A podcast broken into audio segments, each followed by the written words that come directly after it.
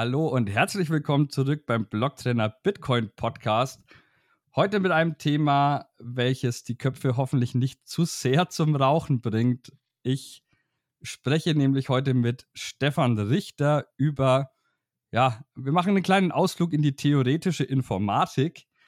Und Stefan ist, glaube ich, eine sehr gut geeignete Person, um darüber zu sprechen. Stefan ist nämlich Doktor der theoretischen Informatik, aber besser in der Bitcoin-Szene bekannt als einer der ältesten deutschen Bitcoin-Podcaster, ähm, als Co-Host des Honigdachs-Podcasts. Und ich freue mich, dass er die Zeit gefunden hat, heute mit dabei zu sein. Hallo Stefan, schön, dass du da bist. Hallo René, äh, vielen Dank für die Einladung. Es ist mir eine Freude, über theoretische Informatik zu reden mal. Ja, ich, ich bin ja schon ein bisschen aufgeregt. Ich als studierter Gesellschaftswissenschaftler mache da natürlich ein bisschen einen Ausflug in ja, unbekannte Gebiete für mich. Aber ich hatte immerhin Mathe-LK im Abitur oder im, im Leistungskurs. Vielleicht hilft mir das noch ein bisschen was, auch wenn es natürlich schon einige Zeit her ist. Ähm, wir wollen heute über ja, sozusagen eins der größten Probleme in der, in der Informatik sprechen. Ich glaube sogar ein Preisgeld von über einer Million Dollar oder irgendwie sowas. Das ist eins von den berühmten Million-Dollar-Problems oder so, wo es ein Preisgeld genau. von einer Million Dollar, was man ausgeschrieben Ich glaube, ich bin nicht sicher, ob es noch ausgeschrieben ist. Es hatte, glaube ich, irgendein Ablaufdatum. Ich weiß nicht genau. Aber oh, okay. es ist also, jedenfalls, also ja. Aber, der, der heilige Gral der Informatik sozusagen. Sehr wichtig, ja. Und dazu möchte ich, ich habe gehört, es ist in Mode gekommen, einen Tweet von dem Gigi zitieren, über den wir vielleicht dann gleich mal sprechen können. Beziehungsweise, ja, ich, ich zitiere vielleicht kurz für den Kontext, es ging bei dem Tweet, den Kiki hier verfasst hat, um ja, Bitcoin als Religion und er hat daraufhin gesagt, Dinge, die auf Glauben basieren, sind gut. Ja, ich vertraue darauf, dass P ungleich NP, dass Berechnungen Energie erfordern und dass Menschen handeln werden, um das härteste Gut zu erwerben, das der Menschheit bekannt ist. Dieses P ungleich NP auf diesen Ausdruck bin ich immer wieder im Zuge meiner, ja, meines Daseins als Bitcoiner gestoßen. Und das ist eben auch, ja, dieses Problem, das ich und Stefan gerade angesprochen haben. Und da ich als Laie keine Ahnung habe, wie ich euch das erkläre, habe ich mir eben den Stefan dazugeholt. Und deswegen, Stefan, bitte klär uns auf. Okay. Was ist P und was ist MP und warum ist das Ganze ein Problem? Ja, ich, ich liebe diese Theorie sehr. Also das ist so, Komplexitätstheorie heißt das und das ist was, ich, das ist einfach, finde ich, sehr schön. Man muss das, das, das gefällt mir gut, deswegen ähm, erkläre ich das eigentlich wirklich gerne. Ähm, also P und NP sind, sind Komplexitätsklassen, sagt man. Das sind also Klassen von Problemen, von Problemen, die Computer lösen können. Ne? Also so zum Beispiel, also ein Problem, was ein Computer lösen könnte, wäre äh, sortiere irgendwas äh, in, einer, in einer Reihenfolge, aber es könnte auch sein, finde einen Weg von A nach B oder es gibt alle möglichen Probleme, die Computer, kann man sich so vorstellen, die Computer lösen können, ja. Und jetzt kann man anfangen, diese Probleme zu ordnen danach, ähm, wie schwer die sind. Also in irgendeiner Art, bestimmten Weise zum Beispiel, also wie, lang, wie lange dauert es, die zu lösen für einen Computer. Ja, und, und da, da, darauf beziehen sich diese beiden Begriffe. Ja. P heißt Polynomial, äh, und das, das, die, die Idee davon ist, dass wenn ich einen Computer habe und ich habe einen, so ein Problem und das Problem kann ich, also die, die, die Eingabegröße von dem Problem, äh, sagen wir mal, dieses X, ja, irgendwie, die hat eine bestimmte Länge in Bits. Ne? Also die, die hat eine bestimmte, die ist bestimmt lang. Und dann ist das Problem dann in P, wenn es einen, einen, Algorithmus, also ein Programm gibt dafür, ähm, das dieses Problem löst. Und zwar in Zeit, die polynomiell ist in der, in der Länge dieses, dieser Eingabe. Ne? Also ein Polynom ist ja irgendwie sowas wie ähm, x Quadrat plus äh, y hoch 3 oder so. Ja? Also in dem Fall nehmen wir immer nur, nur, nur, nur eine Eingabe, ähm, eine Eingabezahl sozusagen, das ist diese Länge, n, also die Länge von x ist n in, in Bits.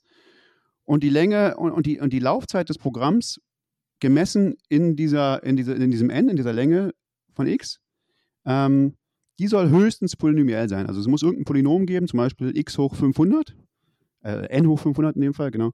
Ähm, dass das sozusagen be beschränkt, wie, wie schnell die, die Laufzeit wächst, wenn die Eingabegröße wächst. Na, weil, das, weil Probleme werden ja meistens größer, äh, schwieriger, wenn das Ganze, wenn das Problem größer wird. Also zum Beispiel, wenn ich jetzt ähm, eine, wenn ich jetzt zwei Zahlen sortieren will, soll, geht das ziemlich schnell. Aber wenn ich zwei Millionen Zahlen sortieren will, dauert es ein bisschen länger. Und die Frage ist, wie schnell wächst diese Schwierigkeit, diese, diese, diese Laufzeit? Und P ist eben die Klasse aller, aller Probleme, für die man einen Algorithmus kennt, ähm, die das polynomiell lösen. Und das bedeutet eigentlich, das ist, das ist die, die Klasse der Probleme, die man relativ schnell lösen kann. Das ist, das ist so das intuitive Verständnis davon, ne? wo man weiß, das kann man lösen. Das heißt, P kann man vielleicht abstrakt herunterbrechen auf Probleme, die man mit einem ausreichend guten Computer in absehbarer Zeit lösen kann. Genau, ja, das ist, glaube ich, das ist, das soll das ungefähr fassen. Ne? Dieses, das ist die, die, man kann das theoretisch äh, äh, ganz, ganz konkret machen, aber es ist genau diese Intuition. Genau, also das, was man mit einem normalen Computer äh, in absehbarer Zeit lösen kann. Das solche Art von Problemen. Ne? Okay, und NP, ich vermute zwar jetzt schon zu wissen, was NP ist, aber. Vielleicht vermutest du falsch. Vielleicht vermute ich falsch. Gut, dann. Weil NP heißt äh, nicht deterministisch polynomiell. Ähm, und das, das ist jetzt mal ein bisschen komisch, ja, weil man fragt, was heißt, was ist dieses nicht deterministisch? Ja?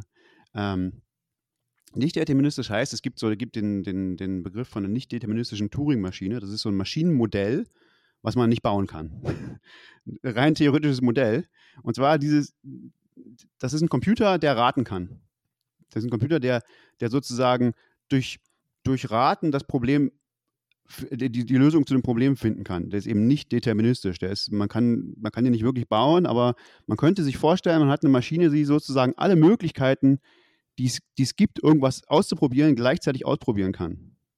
So Quantencomputermäßig. Ja, Quantencomputer ist also ein bisschen, es geht ein bisschen in die Richtung, ja. Quantencomputer, äh, wieder ein ganz anderes Thema, okay. können wir auch noch drüber reden. Aber ja, aber ja es, es, die Intuition ist gar nicht so schlecht an der Stelle. Ne? Also die, es ist eigentlich noch viel, noch viel stärker als ein Quantencomputer. Die Idee ist, es ist, so ein, ist eine Maschine, man kann sich das wirklich so vorstellen, die ein Problem, gegeben ein Problem, kann sie die Lösung einfach raten von dem Problem und redet immer richtig.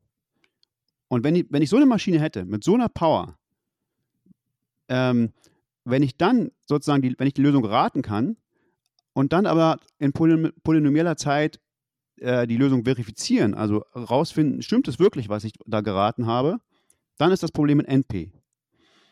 Also nicht deterministisch polynomieller Zeit. Das heißt, äh, Probleme, die ich, die unfassbar schwer zu lösen sind mit normalem Computer, wenn wir jetzt wieder dieses, dieses Beispiel mit dem normalen, in Anführungszeichen, Computer nehmen, die aber schnell überprüft werden können. Da genau. würde mir jetzt irgendwie speziell mal ja sowas wie ein Zauberwürfel oder so einfallen. Das, also ich persönlich, Zum Beispiel. Das ist ein sehr gutes Beispiel. kann den nicht, nicht gut lösen, aber ich sehe sofort, wenn einer gut gelöst ist, weil alle Farben gleich sind. Richtig. Und insbesondere muss man da, dazu sagen, NP, NP enthält P. Natürlich, weil ich jedes Problem, was ich mit dem klar. deterministischen Computer lösen kann, kann ich auch mit dem nicht deterministischen Computer lösen. Ne? Also wenn ich, klar, wenn ich die Lösung raten darf zusätzlich, dann kann ich sie auch rechnen und ich kann sie auch verifizieren. Also das, wenn ich sie nicht verifizieren kann, dann kann ich sie mit Sicherheit nicht, nicht, nicht äh, rauskriegen. Ne? Also das, also, also ins, insbesondere ist P in NP enthalten. Ne? Also alles, was, was in P ist, ist auch in NP. Aber nicht alles, was, das ist eben die Frage. Jetzt ist das ist die Frage, auf die GG anspielt. P ungleich NP würde bedeuten, dass es Probleme gibt, die in NP sind, aber nicht in P. Das heißt, es gibt es Probleme, von denen für die kann man die, keine Lösung in, in, in kurzer Zeit, in polynomeller Zeit sozusagen, also man, die, die sozusagen, wenn, wenn, wenn es nicht polynomiell ist, dann ist es mindestens exponentiell, typischerweise. Ähm, also gibt es Probleme, für die brauche ich exponentiell lange, sie zu lösen, mindestens, aber ich könnte sie in, in polynomeller Zeit verifizieren, wenn, ich eine Lösung, wenn mir eine Lösung gibt, sozusagen. Und das ist, das ist interessanterweise eine offene Frage. Wir wissen nicht, ob es solche Probleme gibt. Niemand weiß, ob es Probleme gibt, die wirklich schwer zu lösen sind. okay, das ist sehr unintuitiv, weil, äh, also, ich würde sagen, ja, es gibt mit Sicherheit viele Probleme, die schwer zu lösen sind. Okay. Und warum? Aber ja, einfach so äh, intuitiv, wenn man sich mhm. überlegt, es gibt so viele Probleme, die irgendwie, also mathematische Probleme, die es irgendwie zu lösen gilt, die es, es, muss irgendwie, also wie gesagt, es ist einfach so ein Bauchgefühl. Es ist, ja, ja. Ich kann es nicht erklären. Und diese Intuition, die, die teilen die allermeisten theoretischen Informatiker mit dir. Ja? ja? Also die allermeisten Leute sind sich ziemlich sicher, dass, dass das so ist. Ja, weil die Welt sieht für uns so aus. Es gibt Probleme, für die, wenn man uns eine Lösung gibt, können wir leicht verifizieren, ob sie stimmt. Aber wir können sie nicht leicht rausfinden, die Lösung. Es, es ist, es ist schwierig, sie rauszufinden. Das, das denken die allermeisten Leute, dass das so ist. Aber interessanterweise kann man es nicht beweisen, weil es ist sehr schwer, eben zu beweisen, dass man etwas nicht machen kann. Ne? Ja. Dazu müsste man ja sozusagen alle möglichen Lösungsmöglichkeiten, die, die man sich ausdenken könnte, irgendwie ausschließen. Und das ist eben strukturell sehr schwer. Das, deswegen, darüber denken Leute seit vielen Jahrzehnten nach, ob, ob man es irgendwie beweisen könnte. Und es gibt sogar Beweise, dass man es nicht beweisen kann unter bestimmten Voraussetzungen. Also es ist, es ist völlig eine ganz abgefahrenes, ganz abgefahrene Theorie dahinter sozusagen. Aber wir nehmen jetzt mal so in der normalen Welt, die allermeisten Leute würden angehen, würden annehmen, okay, diese Probleme, also diese, es gibt tatsächlich Probleme, die sind in NP, aber nicht in P. Es gibt sozusagen schwere Probleme. Ja. Was hat das Ganze jetzt dann aber mit Bitcoin zu tun? Ah, das ja. das ist die Frage. Ist ich meine, ich verstehe, dass es darauf ein hohes Preisgeld gibt, weil es schwierig ist, das zu beweisen. Aber warum sollte das für uns als Bitcoiner wichtig sein? Ob es diese NP-Probleme jetzt gibt oder, äh, oder ob es äh, die Probleme jetzt gibt, die schwierig rauszufinden und schwierig zu beweisen sind? Mhm, das ist tatsächlich eine gute Frage und, und da wird es auch ein bisschen diffizil so.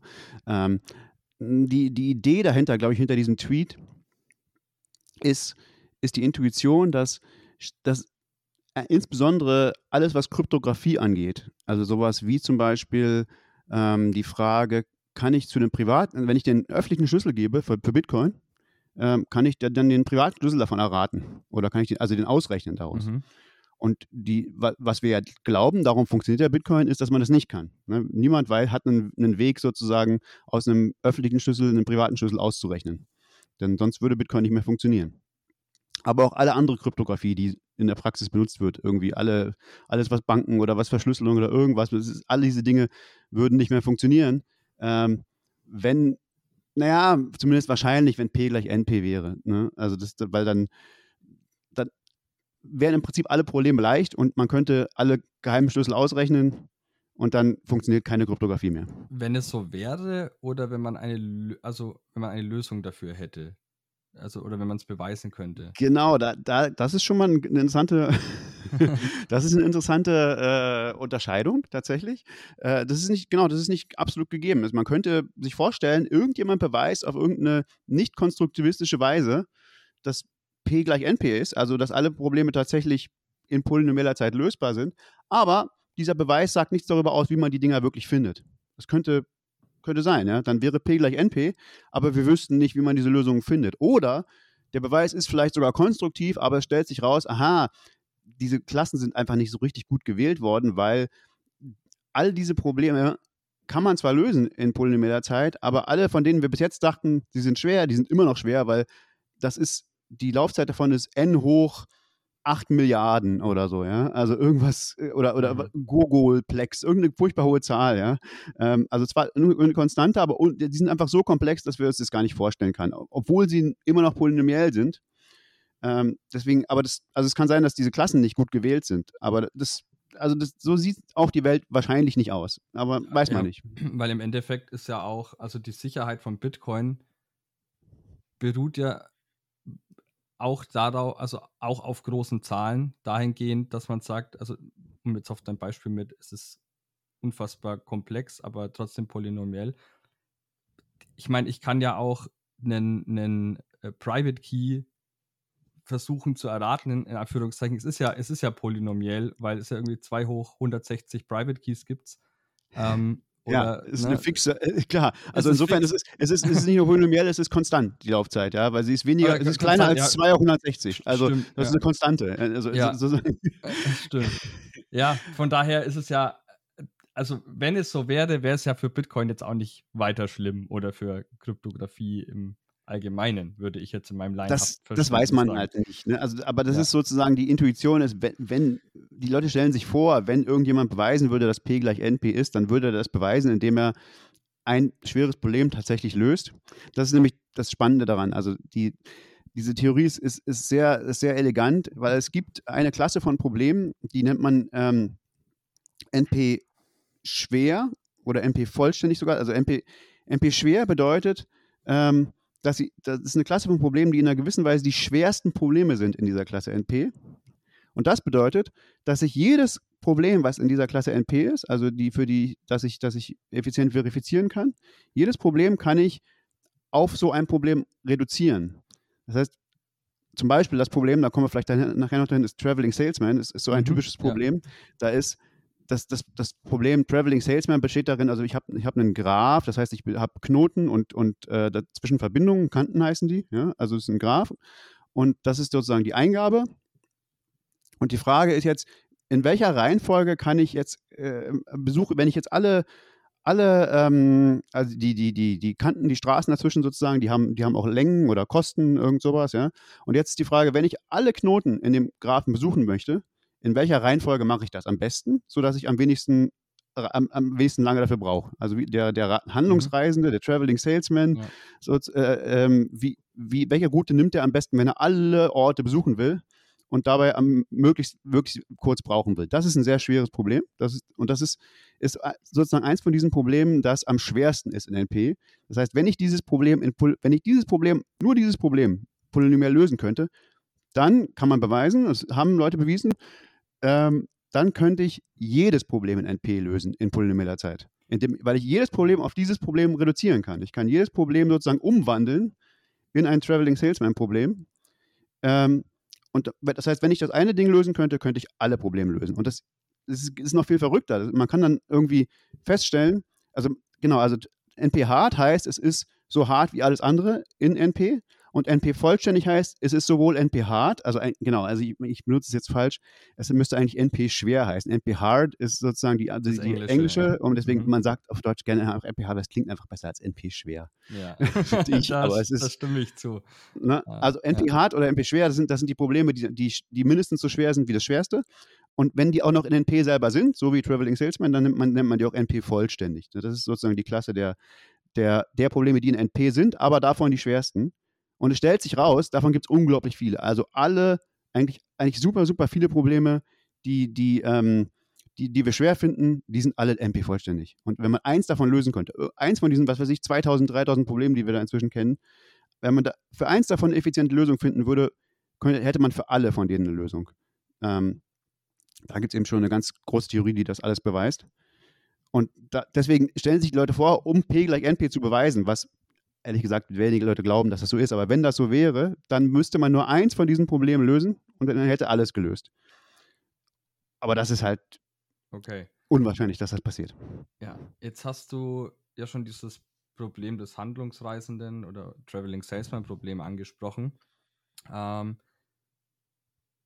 ich meine, jeder, der sich jetzt irgendwie diese, diese Karte vorstellt, irgendwie eine, eine, Stadtkarte oder Landkarte und diesen Handlungsreisenden, der sich dann den Weg durch die Städte bahnt, wird mehr oder weniger schnell auch auf das Lightning-Netzwerk kommen, weil ja auch da die Routenfindung ein, ja, ein, ein äh, ungelöstes oder ja, verbesserbares Problem ist. Ungelöst möchte ich natürlich gerade in deiner Gegenwart nicht sagen. Ähm, du hast da natürlich auch mit René Pickard ähm, ja, gerade im letzten Jahr oder ja, der Z letzten Zeit viel Arbeit reingesteckt, um das zu verbessern. Auch der allseits bekannte und beliebte Bitcoin-Kritiker Tante hat nach seinen Ausführungen im Bundestag gestern dieses Traveling Salesman-Problem angesprochen und behauptet, Lightning würde ja an diesem Problem sozusagen scheitern und würde deswegen nicht funktionieren. Vielleicht, da du es jetzt sowieso angesprochen hast, lass uns doch direkt mal darauf eingehen. Inwiefern hängen das Traveling Salesman Problem und die Routenfindung bei Lightning denn zusammen oder eben nicht zusammen? Also direkt überhaupt nicht. Ja, das ist halt, ja. also er hat dieses, das aus irgendeinem absurden Artikel von Unbounded Capital, das ist irgendeine so Shitcoin-Bude, ja, die irgendwie, es ist total lustig, wie der Mann sich auch irgendwie seine eigenen Gegner, die er sonst irgendwie überhaupt nicht ernst nimmt, sobald die was sagen, was ihm irgendwie passt, dann, dann fragt er gar nicht nach, ob das irgendwie logisch Sinn macht, sondern zitiert es einfach. Es ist ganz, ganz interessant. Äh, aber in dem Fall, also das, das hat einfach nichts damit zu tun, weil wie gesagt, die Fragestellung von Traveling Salesman wäre, also wenn jetzt im Lightning-Netzwerk, äh, in welcher Reihenfolge müsste ich alle Knoten im Lightning-Netzwerk besuchen, sodass es am wenigsten kostet? Aber warum sollte ich das wollen? Also das ist ja, die, diese Frage stellt sich nicht. Ne? Ja. Es hat natürlich in Wirklichkeit, ähm, weil ich ja gerade schon gesagt habe, dieses Problem ist NP-hart hm. und alle NP-harten Probleme sind in einer gewissen Weise gleich schwer. Ne? Ist es natürlich, kann man natürlich schon argumentieren, naja, okay, es ist irgendwie irgendwas in, in, beim, MP, beim, beim, beim Routing ist so hart wie, wie das Traveling Salesman-Problem, weil es gibt tatsächlich Varianten des, äh, beim, beim Routenfinden, die MP, MP hart oder MP vollständig sind, ja. Und damit sind sie natürlich genauso schwer wie das Traveling Salesman-Problem in einer sehr theoretischen, sehr groben Herangehensweise. Ähm, also da, das, da gibt es zwei, äh, zwei Probleme, die, die wir in dem Paper mit, mit René ähm, da beschrieben haben. Das eine ist, ähm, wenn ich, wenn ich äh, den Min, den Min Cost Flow, also den, den, den, den, idealen Fluss von einem Ort zum anderen finden möchte, ähm, und das, das da hängt halt davon ab, wie, ist die, wie sieht die Kostenfunktion aus, aus, nach der ich das mache. Im, im Lightning-Netzwerk. Und jetzt haben wir im Moment haben wir diese Base-Fees im Lightning-Netzwerk auch noch. Und wenn ich die mit berücksichtigen müsste und ich müsste eine ideale Lösung dafür finden, für die, die perfekte Lösung dafür, das wäre tatsächlich ein NP-schweres Problem. Ähm, und wenn man diese Base-Fee rausnimmt, dann ist es kein NP-schweres Problem. Dann ist es kein NP-schweres Problem mehr, wenn, wenn man diese NP, genau, wenn, wenn sozusagen die Kostenfunktion äh, konvex ist, das, das ergibt sich dann, wenn man, wenn die, wenn, wenn es keine Base-Fees gibt zum Beispiel, dann wäre es kein NP-schweres Problem mehr, da die ideale Lösung dafür zu finden. Aber selbst wenn es, selbst mit dieser Einschränkung, wenn, also wir sind der Meinung, äh, René und ich, dass diese Base-Fee kann man vielleicht auch einfach weglassen. Das, die ist vielleicht einfach nicht so wichtig und äh, ist es nicht wert, NP-schwere Probleme zu lösen. Aber selbst wenn man jetzt darauf besteht, okay, die ist irgendwie wichtig, ja, die, hier muss man ja mal angucken, es ist überhaupt nicht wichtig, dass man die perfekte Lösung hier findet. Äh, ob, ob das jetzt die, die, die idealste und billigste, äh, der idealste und billigste Weg ist, irgendwo hinzukommen, ist ja gar nicht so wichtig. Der muss ja nur billig genug sein. Und, und äh, all diese, also ganz viele von diesen Problemen kann man sehr schnell und günstig approximieren. Also man kann eine Lösung finden, die ist sehr gut, die ist vielleicht nicht die beste, aber die ist sehr gut.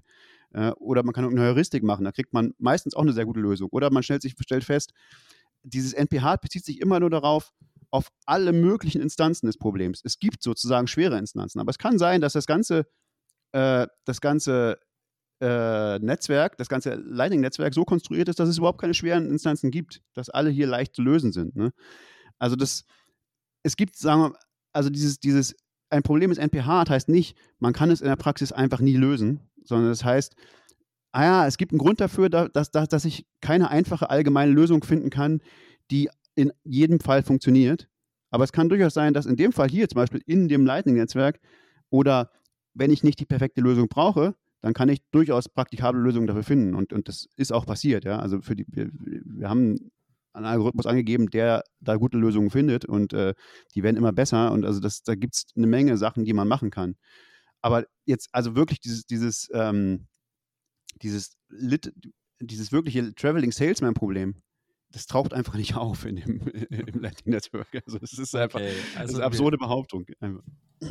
Wir stellen fest, Tante hat Unfug erzählt, sozusagen. Ja. Okay.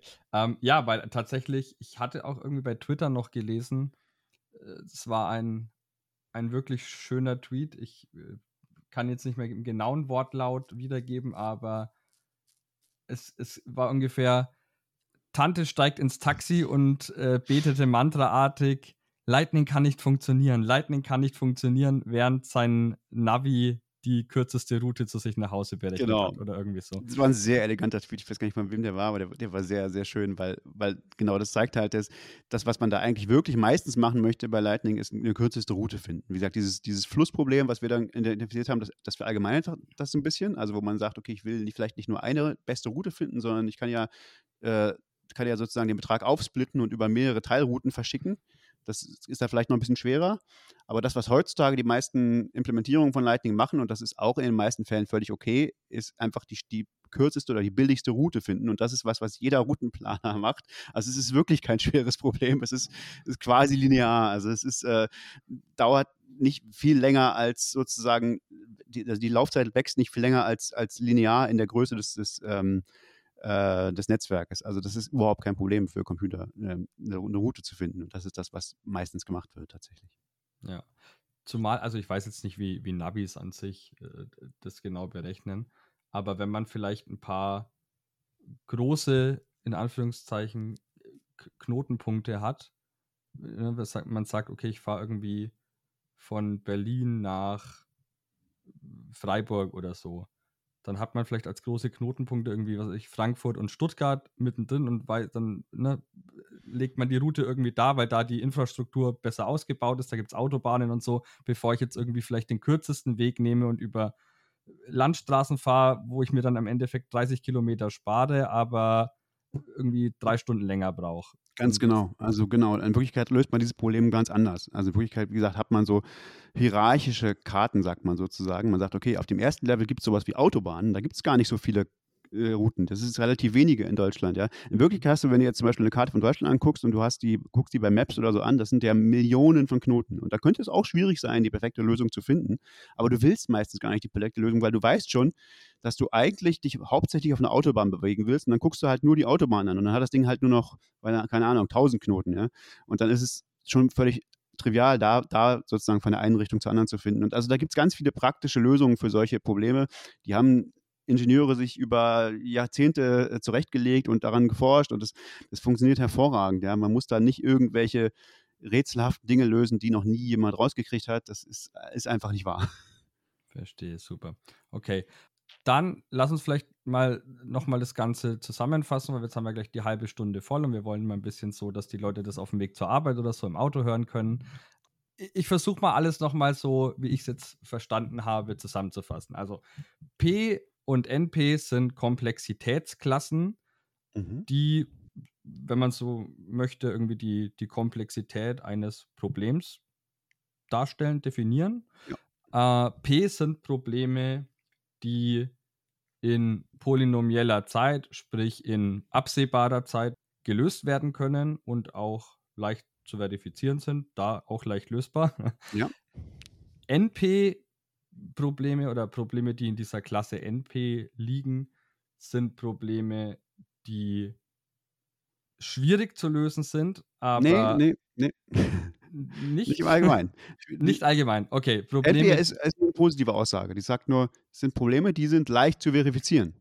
Sie könnten schwer sein zu lösen oder auch nicht. Das okay, da, das wollte ich nämlich gerade sagen. Mein Verständnis war, sie sind schwierig zu lösen, aber leicht zu verifizieren. Aber da natürlich P auch in NP liegt, glaube ich, ne? Genau. Zählen natürlich diese Probleme auch mit dazu. Okay, gut, äh, habe ich verstanden.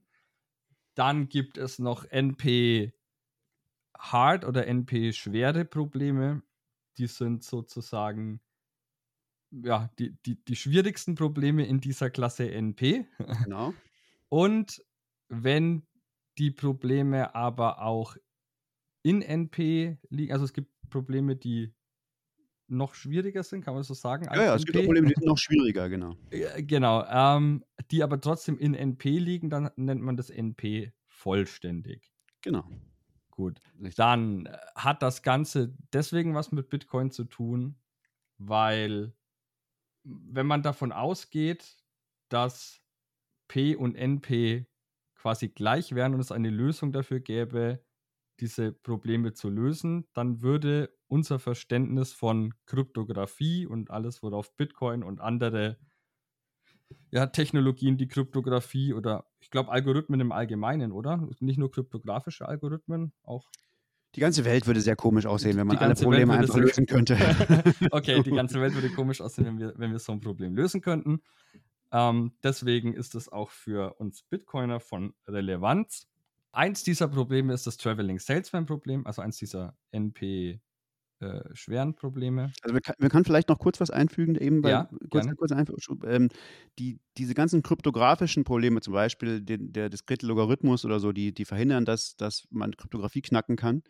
Die sind von, de, von keinem von denen, die man, die typischerweise benutzt werden, weiß man, dass sie NP schwer sind. Also die allermeisten sind nicht NP schwer. Also Ach, auch, das ist interessant. Also, also man weiß es zumindest nicht. Okay. Man kann das nicht zeigen. Äh, das, das heißt insbesondere, es kann passieren, dass all diese Dinge, dass Kryptographie überhaupt nicht funktioniert, aber trotzdem ist P ungleich NP. Okay. Also, das, also, diese Theorie hilft einem da gar nicht so besonders. Ähm, aber andere, andererseits, wenn P gleich NP wäre, dann wäre tatsächlich wahrscheinlich, also in, in, in, wie man sich diese, ist natürlich schwierig, weil die, die, Welt ist halt nicht so. Aber wenn sie so wäre, dann wäre wahrscheinlich wirklich alles kaputt. Aber es könnte sein, dass alles kaputt ist und trotzdem P und NP ist. okay. ähm, ja, dieses, ich, ich glaube, das ist tatsächlich was, was die Köpfe ein bisschen zum Rauchen bringt. Ähm, genau, ich wollte das, das Traveling Salesman Problem noch ansprechen. Traveling Salesman Problem ist eben dadurch definiert, dass dieser fiktive Handelsreisende eine möglichst günstige, sprich kurze Route sucht, um alle seine Städte, die er abklappern muss, abzuklappern. Das ist ein NP-schweres Problem, weil, ja. ja, weil eben schwierig zu lösen und noch nicht gelöst bisher. Da alle Probleme. Es ist NP schwer, nicht weil es schwierig zu lösen ist, sondern weil, weil wir wissen, dass, wenn ich das lösen könnte, könnte ich auch alle anderen Probleme lösen in NP. Okay, genau, darauf wollte ich jetzt gerade hinaus, dass eben diese NP-schweren Probleme alle auf ein Problem sozusagen reduziert werden können. Und wenn man die alle, oder wenn man eins davon lösen könnte, könnte man alle Probleme in dieser Klasse lösen. Ähm, von daher, ja, mal sehen, ob in, zu unseren Lebzeiten noch eins dieser Probleme gelöst wird. Dieses Traveling Salesman Problem hat aber nichts mit Lightning zu tun oder mit dem, mit dem äh, Routing im Lightning-Netzwerk, weil es da ja ganz andere Probleme gibt, die auch teilweise NP schwer, NP hart sind oder eben auch nicht. Und von daher hat Tante Unfug erzählt. Das war so jetzt, glaube ich, die Zusammenfassung äh, genau. Ja, also, also man sollte eben dazu noch wissen, dass das FSM, wenn, nur weil ein Problem MP hart ist oder MP schwer ist, heißt es auch nicht, dass man es nicht in der Praxis lösen kann. Es ist nur nicht unbedingt trivial. also es, okay, ja, das hatte ich tatsächlich vorher anders für mich interpretiert.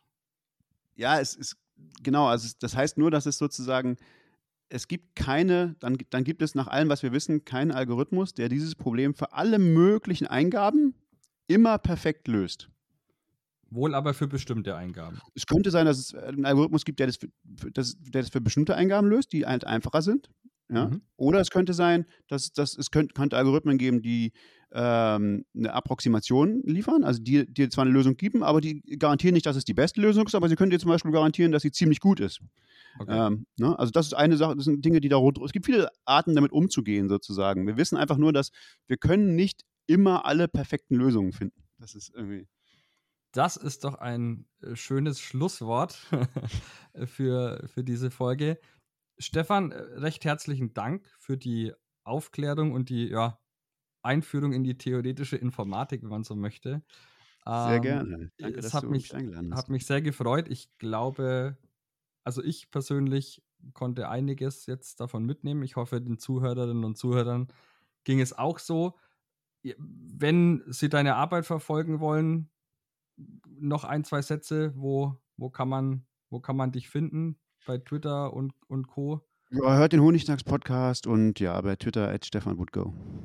At Stefan Woodgo. Und Honigdachs-Podcast kann ich persönlich auch empfehlen, war auch damals mein Einstieg ins Bitcoin Rabbit Hole sozusagen. Yes. Ähm, ist ja auf jeden Fall sehr hörenswert. Und von daher, ja, nochmal vielen Dank und macht's gut da draußen. Adios. Ciao.